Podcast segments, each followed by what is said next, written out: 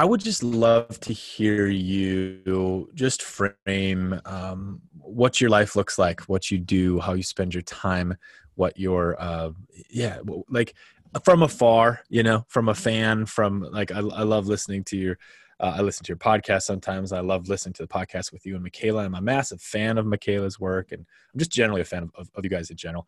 And from afar, uh, you know, I can I see I know that you you have a houseboat somewhere in England, and you spend some of your life in in California, and you guys travel all around the world teaching what you do. Um, what do you tell people that you do? Like like what are you?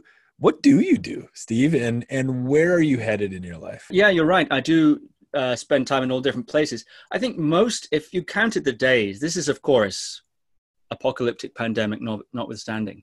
Right. If you counted the days that I usually spend a place, it's mostly in California. That's where I spend most days. Uh, and then the rest of the time, so I don't know, maybe that's a uh, third of the year, or something like that. And then another third of the year uh, or more, we're traveling around. So we're going through Europe and Australia always traveling, uh, teaching there or teaching around the states, and then usually around two or three, two two and a half months of the year, I'm on the boat. And you're right, I own a canal boat here in the UK, which is my official home in the sense that's where my mail goes to. And so, of course, I've been here now since the recent events that we're recording this in June 2020. So we're sort of a few months into some uh, events that have caused a little bit of a slowdown in travel at the very least. And so I've been spending the entire time here on the boat, which is quite cool. Usually I'm only on the boat between things, or I come here over the summer for do um, period of retreat and so on, and in practice. So it's quite interesting to be operating from this Bond villain esque floating nerve center. How many square feet is your boat? Like how big is it? Well, roughly, it's 59 foot long. Okay and six foot ten wide. Wow. So uh, I don't know how many square feet that is. Yeah. Somewhere. Long and skinny. Smarter man than me will have to do that. yeah. well, my family just spent the last year. We're not there now, but we spent it in a 33 foot RV. So four human beings in a probably equals out because I think it was more like 10 or 12 feet wide. So maybe roughly similar footprint. Yes, probably it is. Yeah, this one's long and thin, so all the rooms are in just one straight line. So at the very front is the what they call the saloon or the living room, like you would call it, I think. Then you have the kitchen, which they call the galley. and then off the corridor is the bathroom and shower, and in the back is the bedroom, which they call the bedroom, or the cabin, I suppose. I suppose it would be called a cabin. Yeah. All right, so so that's that's your official home. You spend a lot of time in California. Um, this is just a personal question, but are you living the dream? Are you living your dream right now? Is your lifestyle that you're in? Is this is this like is it? I'm curious. I, I don't know even know why I'm wired to think this way, but in terms of trajectory, like, what are you headed toward? What are you looking forward to, like long term? Yeah, I mean that's interesting because am I living the dream? Yeah, I'd say I'd say every circumstance has its upsides and its downsides, has its advantages and its disadvantages. And previously, so I'm living very differently to how I was living four months ago or five months ago, mm. constantly traveling and so on. And that was living the dream. And I had I was very acutely aware in that process that this is not necessarily going to last forever. And um, what I'm just the type that does things intensely. So we have this opportunity uh, it seems the season is one of traveling for the last five or six years. Really, we've been doing that, traveling around, teaching, working, creative output, and so on. Very uh, uh, intense. Mostly traveling, mostly teaching. We do 50 plus events in a year, generally speaking. Mm. So we're doing wow. a lot traveling, and we like to pack it in. And that's, I, I presumed, I've always presumed unsustainable. Life is subject to change in many for many reasons now I'm living a different kind of dream. We're staying on the boat here and working from home. I'm lucky that I can do that. If I have an internet connection, I have the ability to be productive and I can learn and I can practice and I can do all the sorts of things and be, be alone, going from being constantly with people all the time, almost 24 7, to being alone for weeks on end. And that's also wonderful. It's the thing you long for when you're traveling, isn't it? And then when you're home, sometimes the thing you long for is traveling. I'm not yet at that stage. I think it'll take me a little longer to long for the road again, just because of how intensely we did it. So it's all a, it's all a dream, really. And uh, each oppor- each situation uh, offers as many opportunities, if not more, than it threatens. I think. So this has been a situation of disruption, the pandemic, and so on, and uh, etc. But also, the situation itself is quite workable, uh, even if it's difficult. I found. Yeah, there's a, a phrase in uh, some of my studies recently, which is "all joy," the Vajrayana phrase, which is, you know, in any any scenario is workable. Any scenario you can uh, find that place. I'm curious as to in this time, in, in this you know couple months of, of solo time there in your boat, your canal house, what what are you oriented to? What what are you most lit up by right now? What are you what are you just uh, I get the sense that you get engulfed by things or you get sort of really into things. Like you said, you do things intensely. Uh, I might be making an assumption there, but yeah, what is lighting you up these days? You know, it's funny. I had this uh, premonition over over the New Year's. Each New Year, I tend to my habit is to go on a meditation retreat with Shinzen Young, who's a hmm. meditation American meditation teacher, who's been my one of my main meditation. And so I go on retreat with him each year at least once over New Year's time for two weeks. And coming out of that, I had a strong premonition, uh, feeling that I would needed to spend one year on the boat, this boat that I'm on. And then there was further detail to that that it would then fork in one of two directions after that.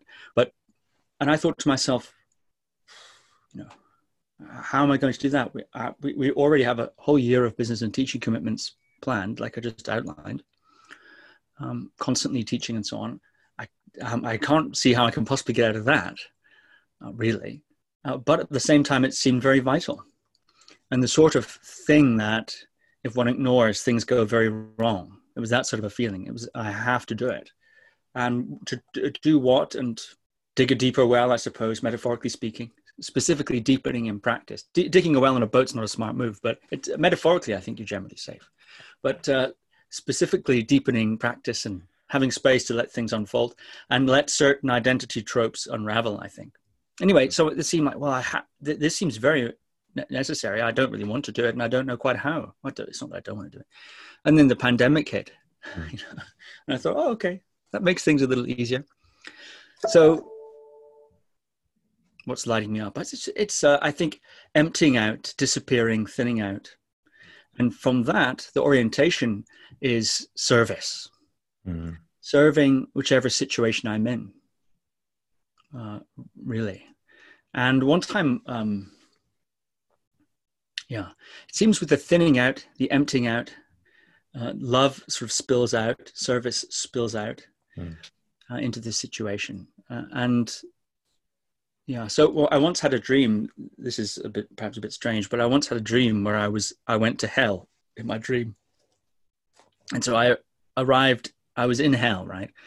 And I was on this big road and everything was dark and red and it was like being in a war zone so there was smoke and there was noise and everything and it was sort of black red kind of colors and then there was i was part of i was in a group of people who were dressed like soldiers and we were running down this road and I, around us and between us were coming these sort of it's like uh, wheels made of human body parts essentially wow it's like it's like if you take a human being in pieces and sew them together into a wheel. It's what it was like. But they were alive. These are like living wheels of human body parts, like some sort of Hellraiser thing, you know. And we were going there, and then the, this huge explosion came, and um, some of the soldiers I was with were flying everywhere. So it was a sort of hell hellscape, right?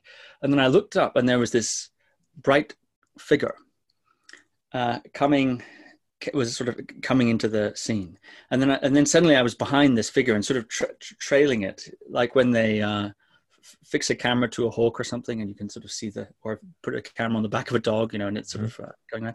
So I was uh, behind this figure, seeing it going through, and it was going through, and everywhere it went, it was sort of illuminating and uh, subtly easing and purifying, and in a certain sense, keeping the place company in a way. It was voluntarily keeping the place company. Mm. And I think it's possible to do that, to be in a sort of hellish situation hmm. and sweeten it or to, to witness it or, or to inhabit it in that situation. Um, so that's, I think, the term, that's sort of the orientation, I think, is to be willing to um, be in whatever situation one's in, and also willing to be in whatever situation is coming next, which is another story what's going to happen next? Are things going to get worse? Well, pro- probably eventually, for everyone, eventually. Um, are you willing to go there? What are you going to do if things get worse? You know, what are you going to do if stuff goes bad? Right. And so I often think of that dream and think, well, you know, uh, if that's where you get assigned, that's where you get assigned, isn't it? Mm. There's something about that. And you don't need any people around to do that. I don't think you need any people around to serve the situation or sweeten the situation. It can just be how you tend to your environment or the quality of your attention or the quality of your willingness to be where you are. That was the fundamental thing about the dream in a way was the willingness of that sort of mm. uh, character to be there. That actually itself, it's like keep, keeping keeping the keeping hell company in a way. Yeah. It's quite powerful a, a, a, quote that I've stuck in my head from Chogyam Trungpa Rinpoche way back, and it was, you know, he was telling a story about having gone to hell and, and experienced time, and he was asked, uh, you know, what did you do, or what was your response? He said, I, I tried to stay as long as I could, mm. um, and that's not word for word, but that's that's the essence of what he said.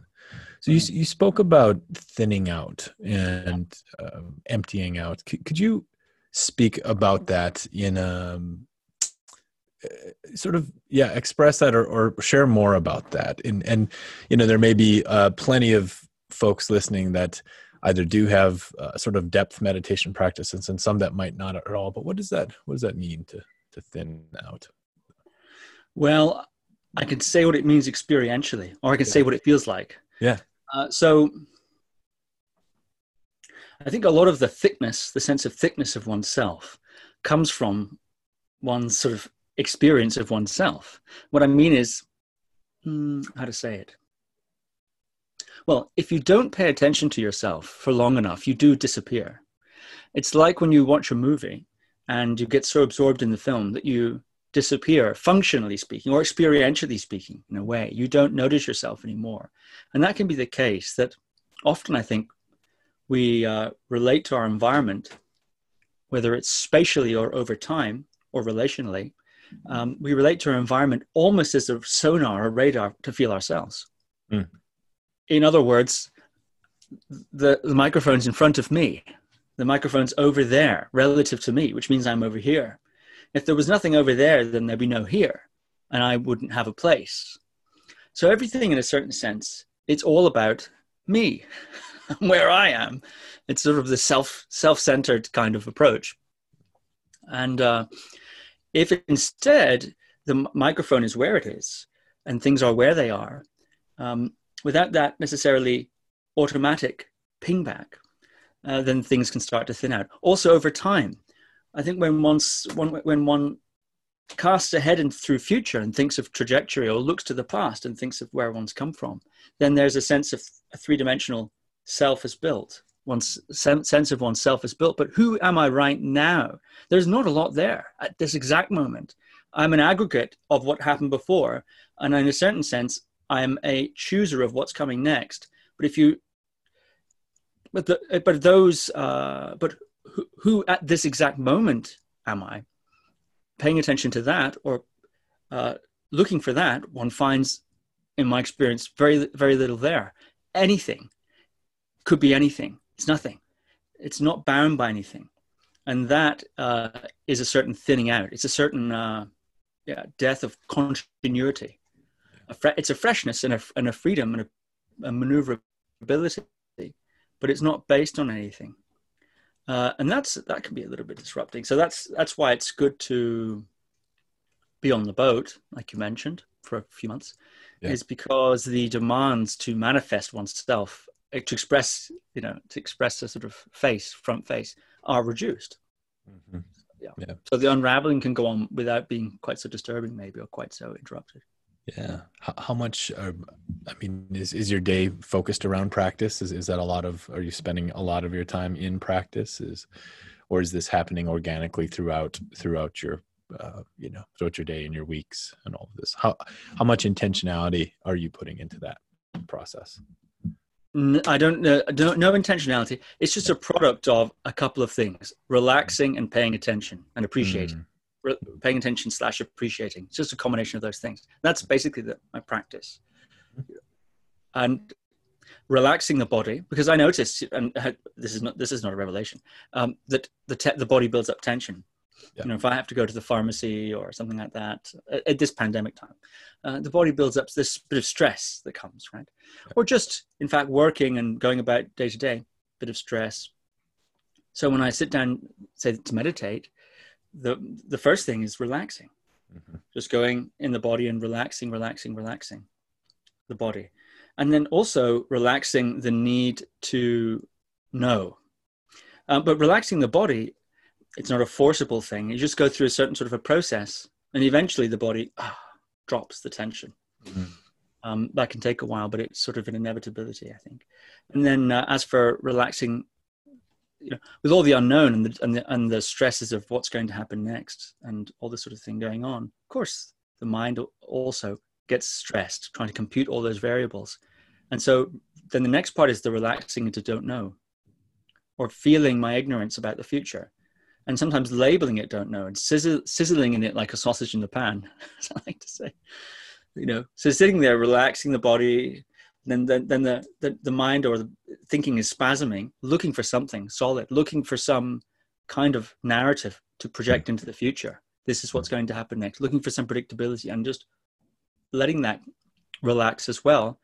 And then that disrupts very much what I think we usually think of as when we think of ourselves, which is mm. me here uh, as a sort of braced against the outside to define the inside and placed in time uh, from what is gone before and what we're imagining in the future, which are constructions. There are constructions in the moment, not to say it hasn't happened in the past, but at the moment of, ex- of experiencing it, it's a construction. So when you relax those things and you're just there, and then there's the appreciation part or the paying attention. And that's when I notice when, when I pay attention, I don't I notice that things are actually fine as they are. Grass is still growing, you know, the water's still wet, sun, sun is still hot. The air is still blowing. So the air doesn't mind. So I, I sometimes you find yourself in a really horrible situation. You know, oh my god. But but the light is still light. The table is still the, you know a table. The the wind is still blowing. Mm. The wind is blowing and the grass is growing quite happily. Totally oblivious to the fact that the world, which revolves around me, of course, in my experience, the world is not going well. You know, I'm having a hard time. The grass grass is not having a hard time at all. And so there's something really relieving about that. It's a bit like in the Sermon on the Mount when Jesus is out there and he's saying, Who by worrying can add an hour to his life? And he points at the grass and he points at the sparrows and he points at the flowers and he's sort of pointing at nature and, and using nature as a sort of um, teaching piece mm-hmm. in a yeah. way. And so I noticed I noticed that um, is the case. That's the sort of paying attention part. Yeah. Uh, yeah. I mean, your initial answer, we talked about, you know, the thinning out process and the natural sort of outpouring of, of service um, as a part of that. And yeah. um, what's that looking like these days in the midst of this, in the midst of, at this moment in time, what does, what does service looking like for you?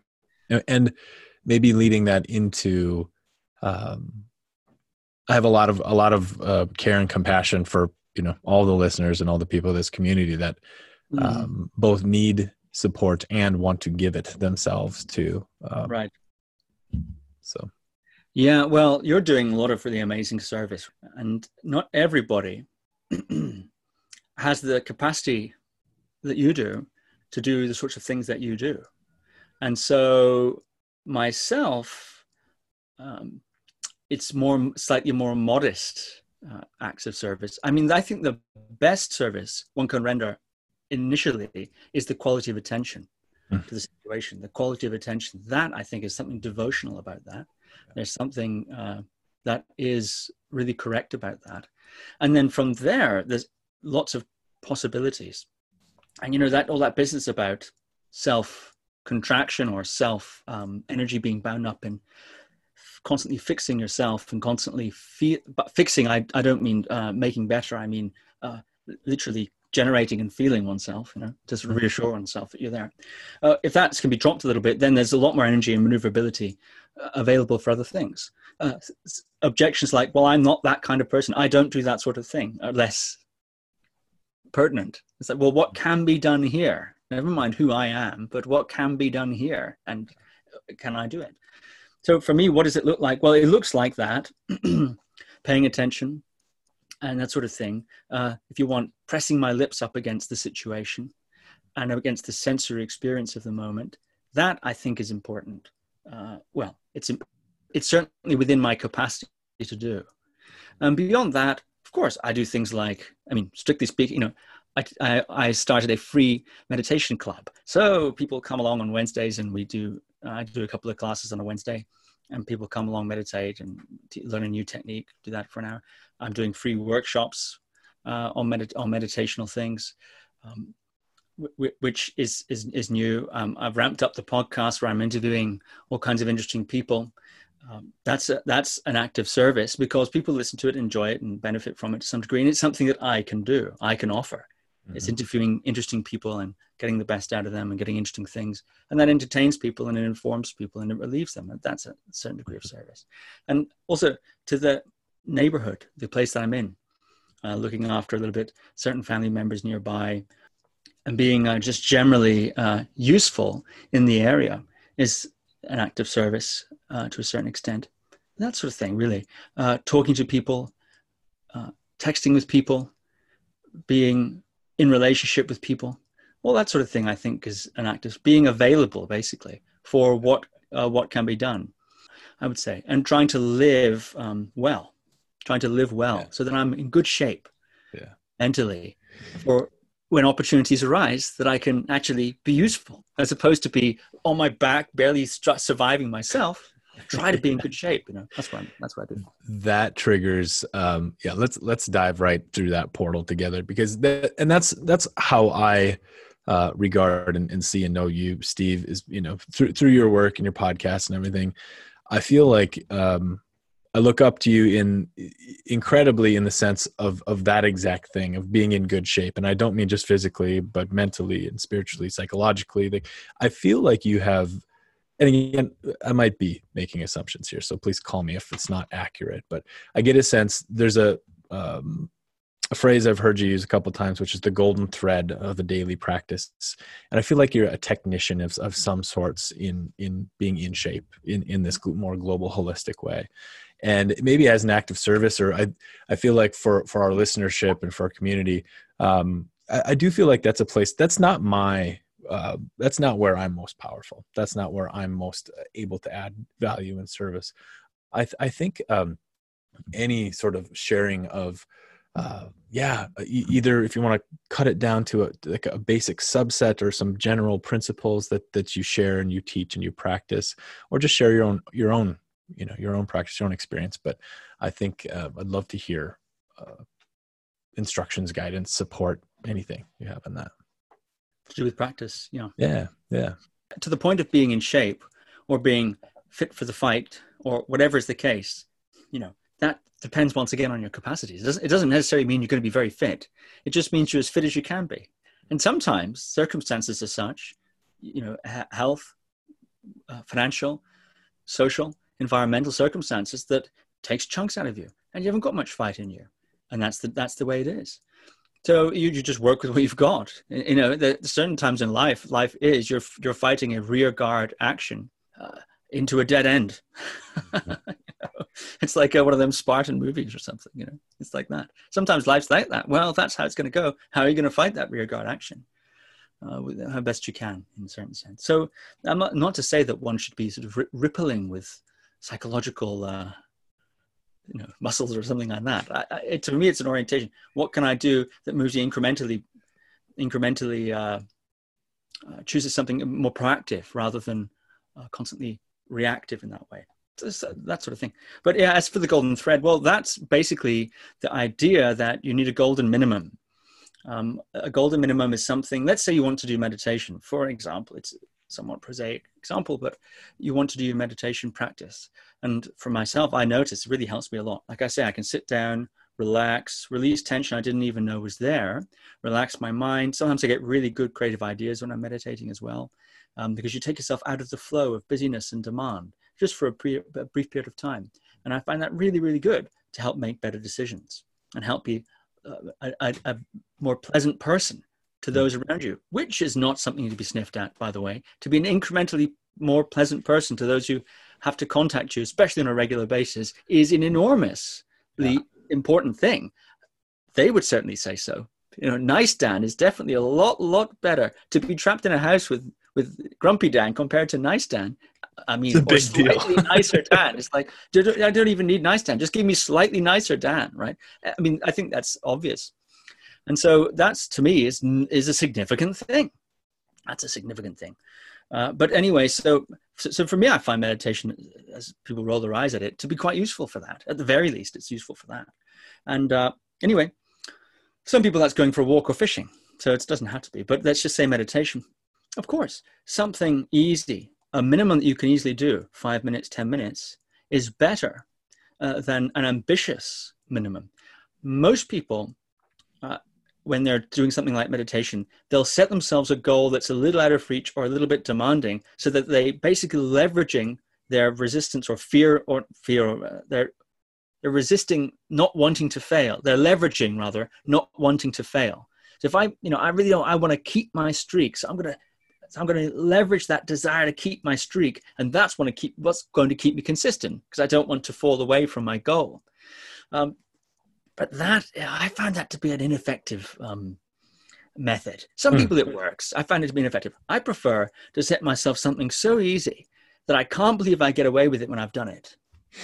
So then you're walking out of each session going, "Ha!" Like you can't believe you like, cheated it in some way. You're like I can't believe I got away with it. And you have this. Then there's this momentum of confidence. There's this momentum of the champagne of victory. You know, yeah. feeling of like yeah, yeah, yeah, yeah. And of course, this is somewhat of a positive feedback loop. And you start to get, and then you start to get over the hump of consistency and implementation. And you start to get, yeah, this is good, this is good. And then you start to improve the quality of those 10 minutes. So you, rather than spacing out, you start to, let me just get, let me just you've got a little spare energy now because you're, you're you're feeling good about it. You've got a bit of spare energy. You've been consistently doing it for a little bit of time five minutes ten minutes and you said let me just make it a little bit better. So mm-hmm. you just make that five or ten minutes a little bit better a little bit better a little bit better. Um, and that's improving it even though you're meditating the same amount of time. Or you say to yourself okay let me add another five minutes. Or you know what? It's sunday. Let me do an hour. Let's see if i can do that etc etc and you play around with it in that way. But the point is uh, that way you're actually doing it very regularly and that's the through line is regular. Time compounds your efforts. If you do something like meditation for 10 minutes a day for a month that's 300 minutes. But if you did it every day it has this sort of compounding effect like savings accounts used to do. At these i don't know about you know before there was not very good interest. But uh, so by the end of the month because you've been consistent you get an extra 30 points 50 points who knows? There's something that comes from the consistency um, and it's sustainable and it's integratable and that's very powerful. People tend to i've heard somebody say probably someone like tony robbins or someone like that that people underestimate overestimate what they can achieve in a week and underestimate what they can achieve in a year. And i think that's true. So there's something like with the when the waves crash against the rocks. Mm. rocks are hard waves are soft but over time the waves will uh, shape the rocks and begin to uh, mold them or carve them and or, or at least you know begin yeah in some sort of a way. So that's that. And then there's this expansion contraction. So naturally as enthusiasm grows or circumstances are, are there one's practice expands. You do more time let's say let's say it's meditation is your hobby like it's one of it's one of my mm-hmm. hobbies right? So i have more time or i'm enthusiastic and feeling really good sure i start to do more and more and more because it's just one of the things that i like to do. And then but then certain situations come. So let's say you've gone from five to 10 minutes and over a few weeks or whatever. Now you're up to 40 minutes or half an hour or something. And then circumstances change and they, your, your routine begins to be squeezed or your own enthusiasm wanes because enthusiasm waxes and wanes in the same way that energy waxes and wanes when you're going to train in the gym. Sometimes you go in full of energy, other times you don't feel the energy.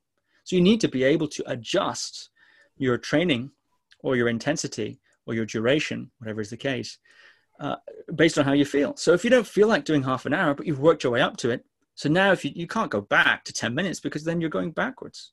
Au contraire, you're not because it's cumulative. So then you go, well, like golden minimum's five or 10 minutes, you know, okay, fine, geez. then you sit down there thinking, well, I've been doing half an hour for the last three months, but now I just want to do my, my golden minimum 10 minutes. So you sit down, you think, I can't believe I'm getting away with this. I can't believe I'm getting away with this. And or you, or you, you know, you, you sit down for one minute. You say, I'm going to sit down for one minute.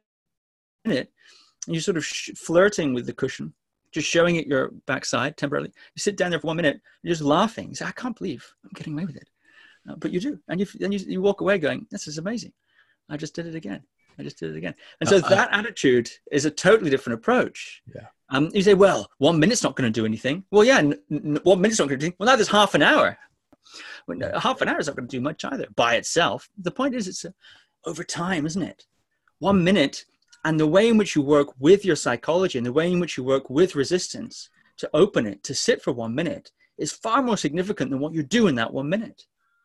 You're beginning to understand yourself and beginning to work with yourself rather than constantly beating yourself into trying to get somewhere else, be someone else, do that's, something else. That's such a that's... let me work exactly with who I am and how I am with my resistance, and then your resistance becomes the jumping off point for this champagne of victory. You know, that is such such a uh, powerful uh, approach and understanding to yeah you know what strikes me in there is is some real uh almost tenderness and and care in in oneself in that approach um as opposed to the oh the brutality of goal setting oftentimes the brutality of the you know how we regard ourselves when we're attempting to yeah meditate or or get fit or whatever it is that we're doing. That's really beautiful. Lots of people have never witnessed what happens when you practice something like for instance, going to the gym and getting stronger, or learning a musical instrument, or picking up a second language, or eh, you know whatever it is. Right? Most people, most of our learning, our conscious, active learning, took place when we were children, uh, or in that kind of time, and it was a little bit muddled by being children, and we didn't know what we we're doing, mm-hmm. and also. You're not really, you know, you're thinking about tests and exams. There's so much going on, you don't even notice it. Most people don't notice it but that moment where you start to see actually notice an effect or a change you know you can suddenly play something on on your guitar or piano or or you, suddenly something happens from a meditation point of view uh, some result some you notice something happen and you when you start to make that line between practice and result um, then and in a certain sense you realize that if you if you sit down and do the bit of practice within your capacity because as i've just mentioned practicing more than you can do is is not possible you cannot yeah. practice more than you can do. You can try, but you'll fail because by definition, it's more than you can do. So amazing what can be done. When you start to make that connection, then there's a sense of confidence, I think, begins to come. You, you think, well, it's, it's just going to be worth it. Well, you that confidence taste the result as you're doing it. Yeah, yeah. So those words, the confidence, tasting the result. To me, it's um, I'm ref- I'm kind of flying back to a, a chunk in my one of the most purely blissful times of my life. I was in my 20s and I, I moved down to Ecuador and I was studying Spanish. So I was, I was taking on a new language.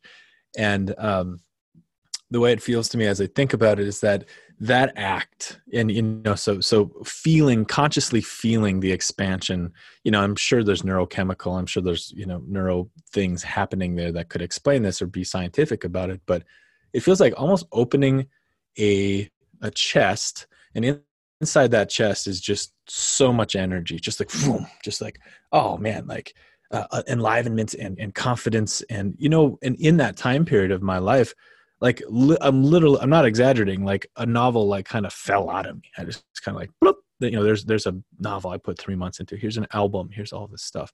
Wow. and that but yeah i really love uh, zeroing in on that uh, that moment and you know that maybe that's an extreme example but having that momentum that life like generating feeling is so huge it and it, yeah, it can be the driver of so much i feel Yeah, it certainly can.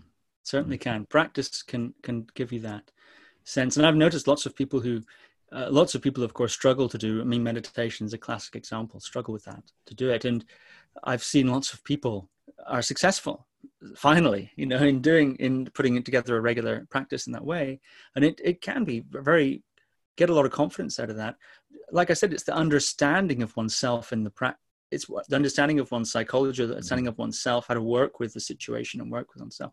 A lot of practices are fundamentally rejecting where we are and who we are. Mm. You sit down to meditate, it's a rejection of yourself and a rejection of where you are and who you are. And that's, you know, it's not to say that that can't yield results. It, it can, but I think the results are, are yield and yielded in a certain sense despite that perspective.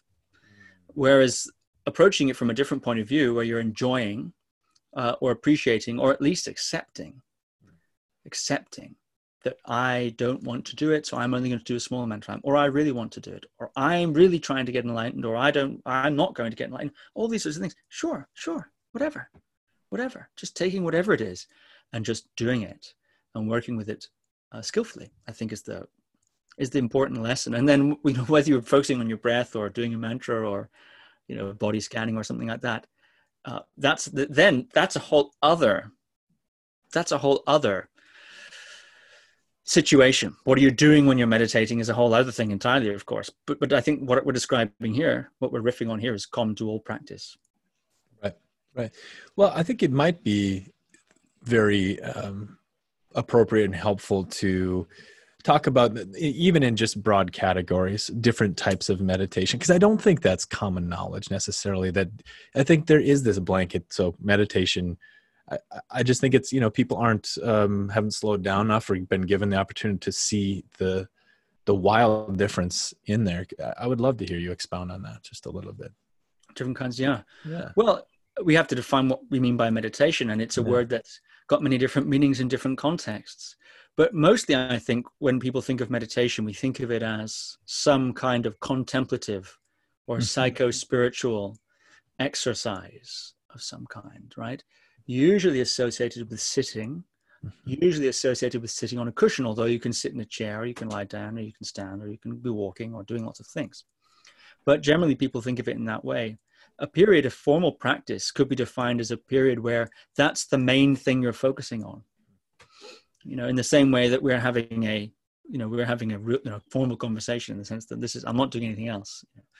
And so, that, but then beyond that, it's it's quite open season all around the world. In in almost every culture that I've ever heard of, there, there is some kind of orientation, some contemplative orientation. Of course, we have it in all the major religions, Christianity, etc. Has a rich history of medita- meditative practices, uh, which not a lot of people know about. But of yeah, course, I don't think they knows do. about Yeah. yeah, a lot of people know about Buddhism, of course. You know, Yeah. the Dalai Lama and so on.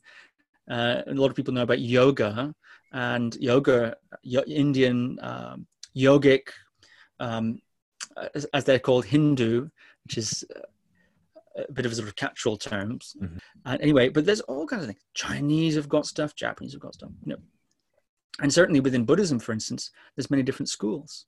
There's many different eras or epochs of Buddhism.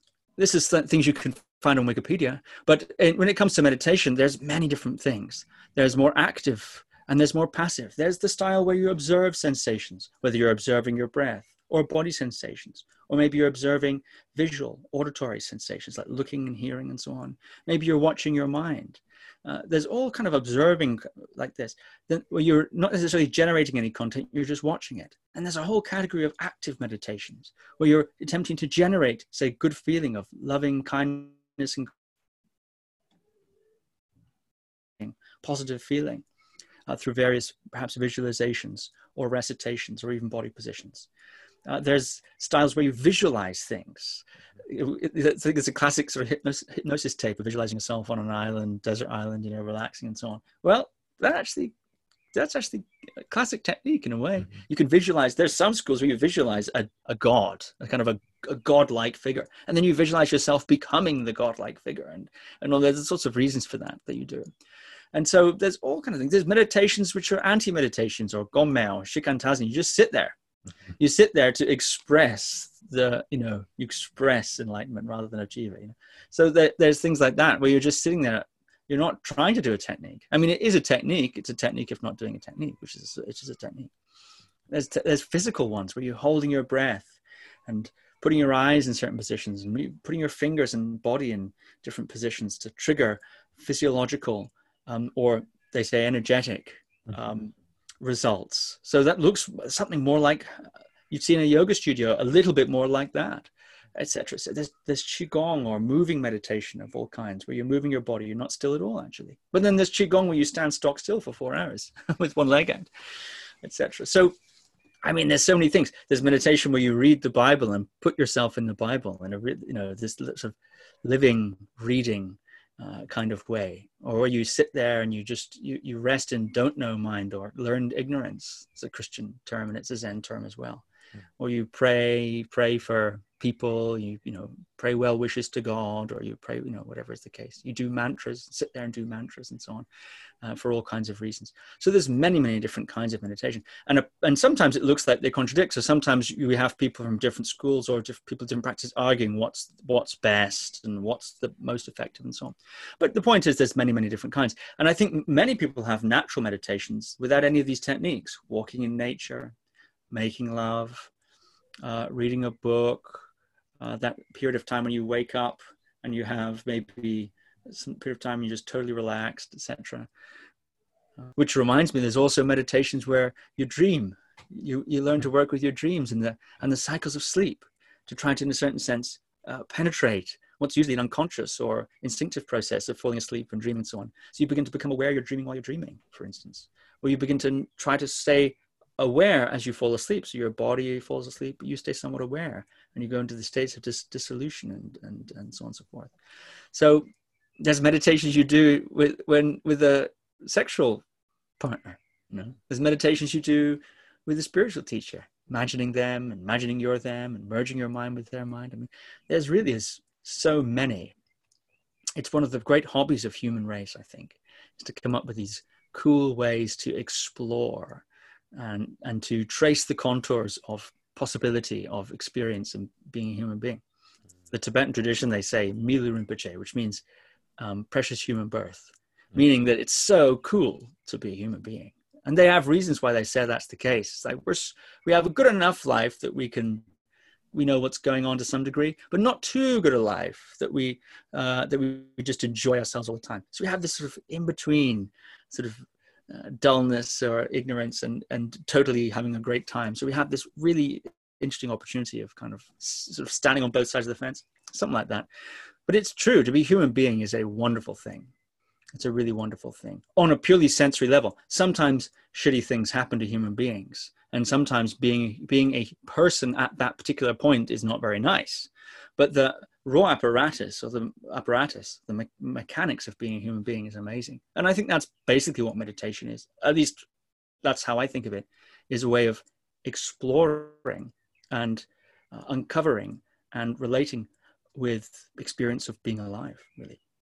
Mm, that's a beautiful definition. Yeah, what a lovely, uh, pointed yeah definition of exploring the possibilities of human life um, just in this in this last little chunk, I want to shift just just briefly into a lot of my focus and work is is certainly for men and for those who identify as men. And in the midst of in the midst of both the the pandemic and um, but I want to add to that also the the current moment of uh, racial injustice and the kind of the great awakening that I guess is or isn't happening. Hopefully, it feels like it is happening.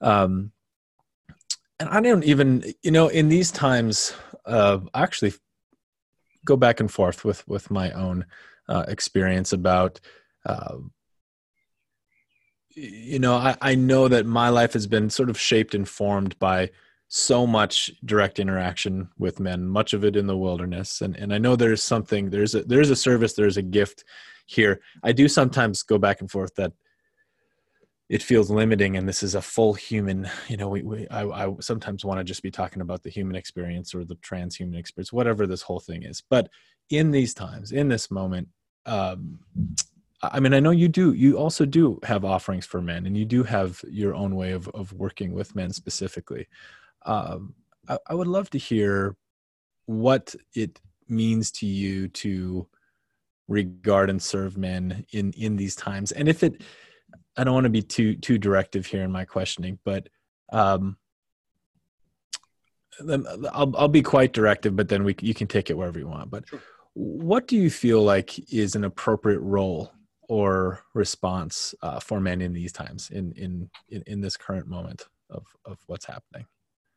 Where where can men? I, I guess I you know I'm calling myself out here. I I often I often feel like um, the world really needs uh, this the world what, whatever that means. I feel like if men could uh, unlock i feel like there's so many resources locked up in a heck of a lot of men who are pretty frozen in the world. There's a lot of goodness. There's a lot of love. There's a lot of service that that is is not being accessed. It's not being given and so in my own head in my own language uh, i i i can get to a place feeling like the world needs this from us guys like hey come on wake up. We they, it needs us. Our planet you know our children need us. Our children's children need us. Like we are at a moment in time uh, and i guess this is some you know not veiled strategy to to mobilize men. And and i'm not i'm not necessarily looking for any response on that level but i'm, I'm curious you know what uh, what do you see as is the place, the role, the responsibilities of men today? Yeah. Well, I think it depends on the man hmm. very much. Depends on the man, his situation, his capacities and capabilities. It's entirely possible to make things a lot worse trying to make things better. Mm. Um, it's very possible to do that. And also i think sometimes of you know one of the hardest things for families one of the hardest one a hard thing for a family to deal with is having an addict in the family say an mm-hmm. alcoholic or mm-hmm. something like this or just someone with self-destructive tendencies in some in some regard because someone that you are prepackaged to love and already have a relationship with uh, in that way, and you try to help them, and this is usually how the cycle goes. It's called enabling. In in in trying to help, you make things worse. Trying to help you make in, in saving them from hitting rock bottom and so on. You know, and it's not just. And so ev- eventually, what uh, it's very very hard. Sometimes the the most kind thing one can do is let a person be themselves. Let a person um, run into the consequences of their actions as painful as, as, as it is for you to watch and as painful as it may be for you to be in the proximity of. So, in other words, one can't always help. One can't always help. And besides, what you think would be helping might make it worse. Do you know what's better or worse? First of all, does one understand the problem? Do you understand the problem? Have you quantified it in terms of its causes and its effects? Are the symptoms and the proposed causes the same? This needs to be clearly defined because it's difficult to fix a problem you don't understand. You're liable to, it's sort of like shooting in the dark. You might hit something, you, know, you might hit something, but who knows what else you're going to hit in the way. Um, then one needs to, in a certain sense, say, well, what would be a better place? Where, where, what would be better? And what would there be some proposed solutions? And then one would have to track those solutions. Very often, one what one uh, initially thinks is a good idea doesn't work, and then you have to change. And very often, you think if you hear this in tech companies, you hear, you know, in, in all sorts of people, inventors, what they thought was going to work didn't work, but going through the iterations, they found something that did. Or maybe they discovered that the problem wasn't what they thought it was after all, it was something entirely different. So there has to be this constant willingness to be really, really honest and realistic about what's going on. Um, without that, it's very, very difficult to make things better. It's basically sheer luck. So I don't think that um, one is necessarily obliged to do anything in particular with those caveats. Sometimes the best thing one can do is stay out of the way.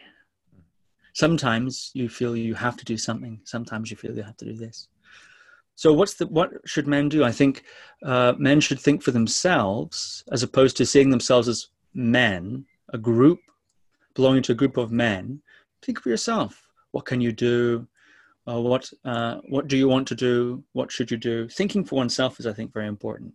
Mm.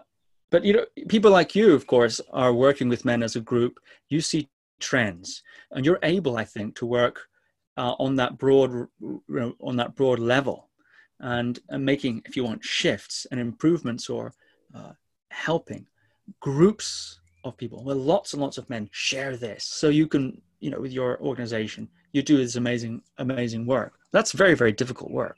It's very difficult work. You're thinking on that kind of really broad level. Mm-hmm. so what, what should what should each each man do in a situation of difficulty or turmoil or upset? I think one does whatever one can. Yeah, yeah. and not be led around by um, obligation, essentially. Mm-hmm. Very, very difficult, though, to be true to what you think you should do. It's very difficult. but if you really want the thing you say you really want, then one has to think extraordinarily seriously about these things I've said problem, solution, outcomes, tracking, adjusting. Is it possible? Can you even do anything? If not, it may be human race a country, a family, a family member may be like an alcoholic mm. um, that cannot be helped. And all you, if you step in front of that karmic train, all you're doing is getting run over by the train yourself, and the train will still crash. Mm. So it's not entirely clear that, to me, that um, things can be helped or things need to be helped. Maybe it's just the natural course of things. Yeah. Things come together and things fall apart. Trees grow and trees fall over and they rot into the ground. So could be the case that that these cycles apply not just to plants and trees and people, but also to groups, countries, yeah. systems. We have a long history, I think, as people of things getting worse. And some of the cultures which we've referenced so far, talking about meditation techniques, have definitely gone through periods of obscene brutality and destruction and awfulness mm-hmm. wrought uh, among themselves and on others and by others.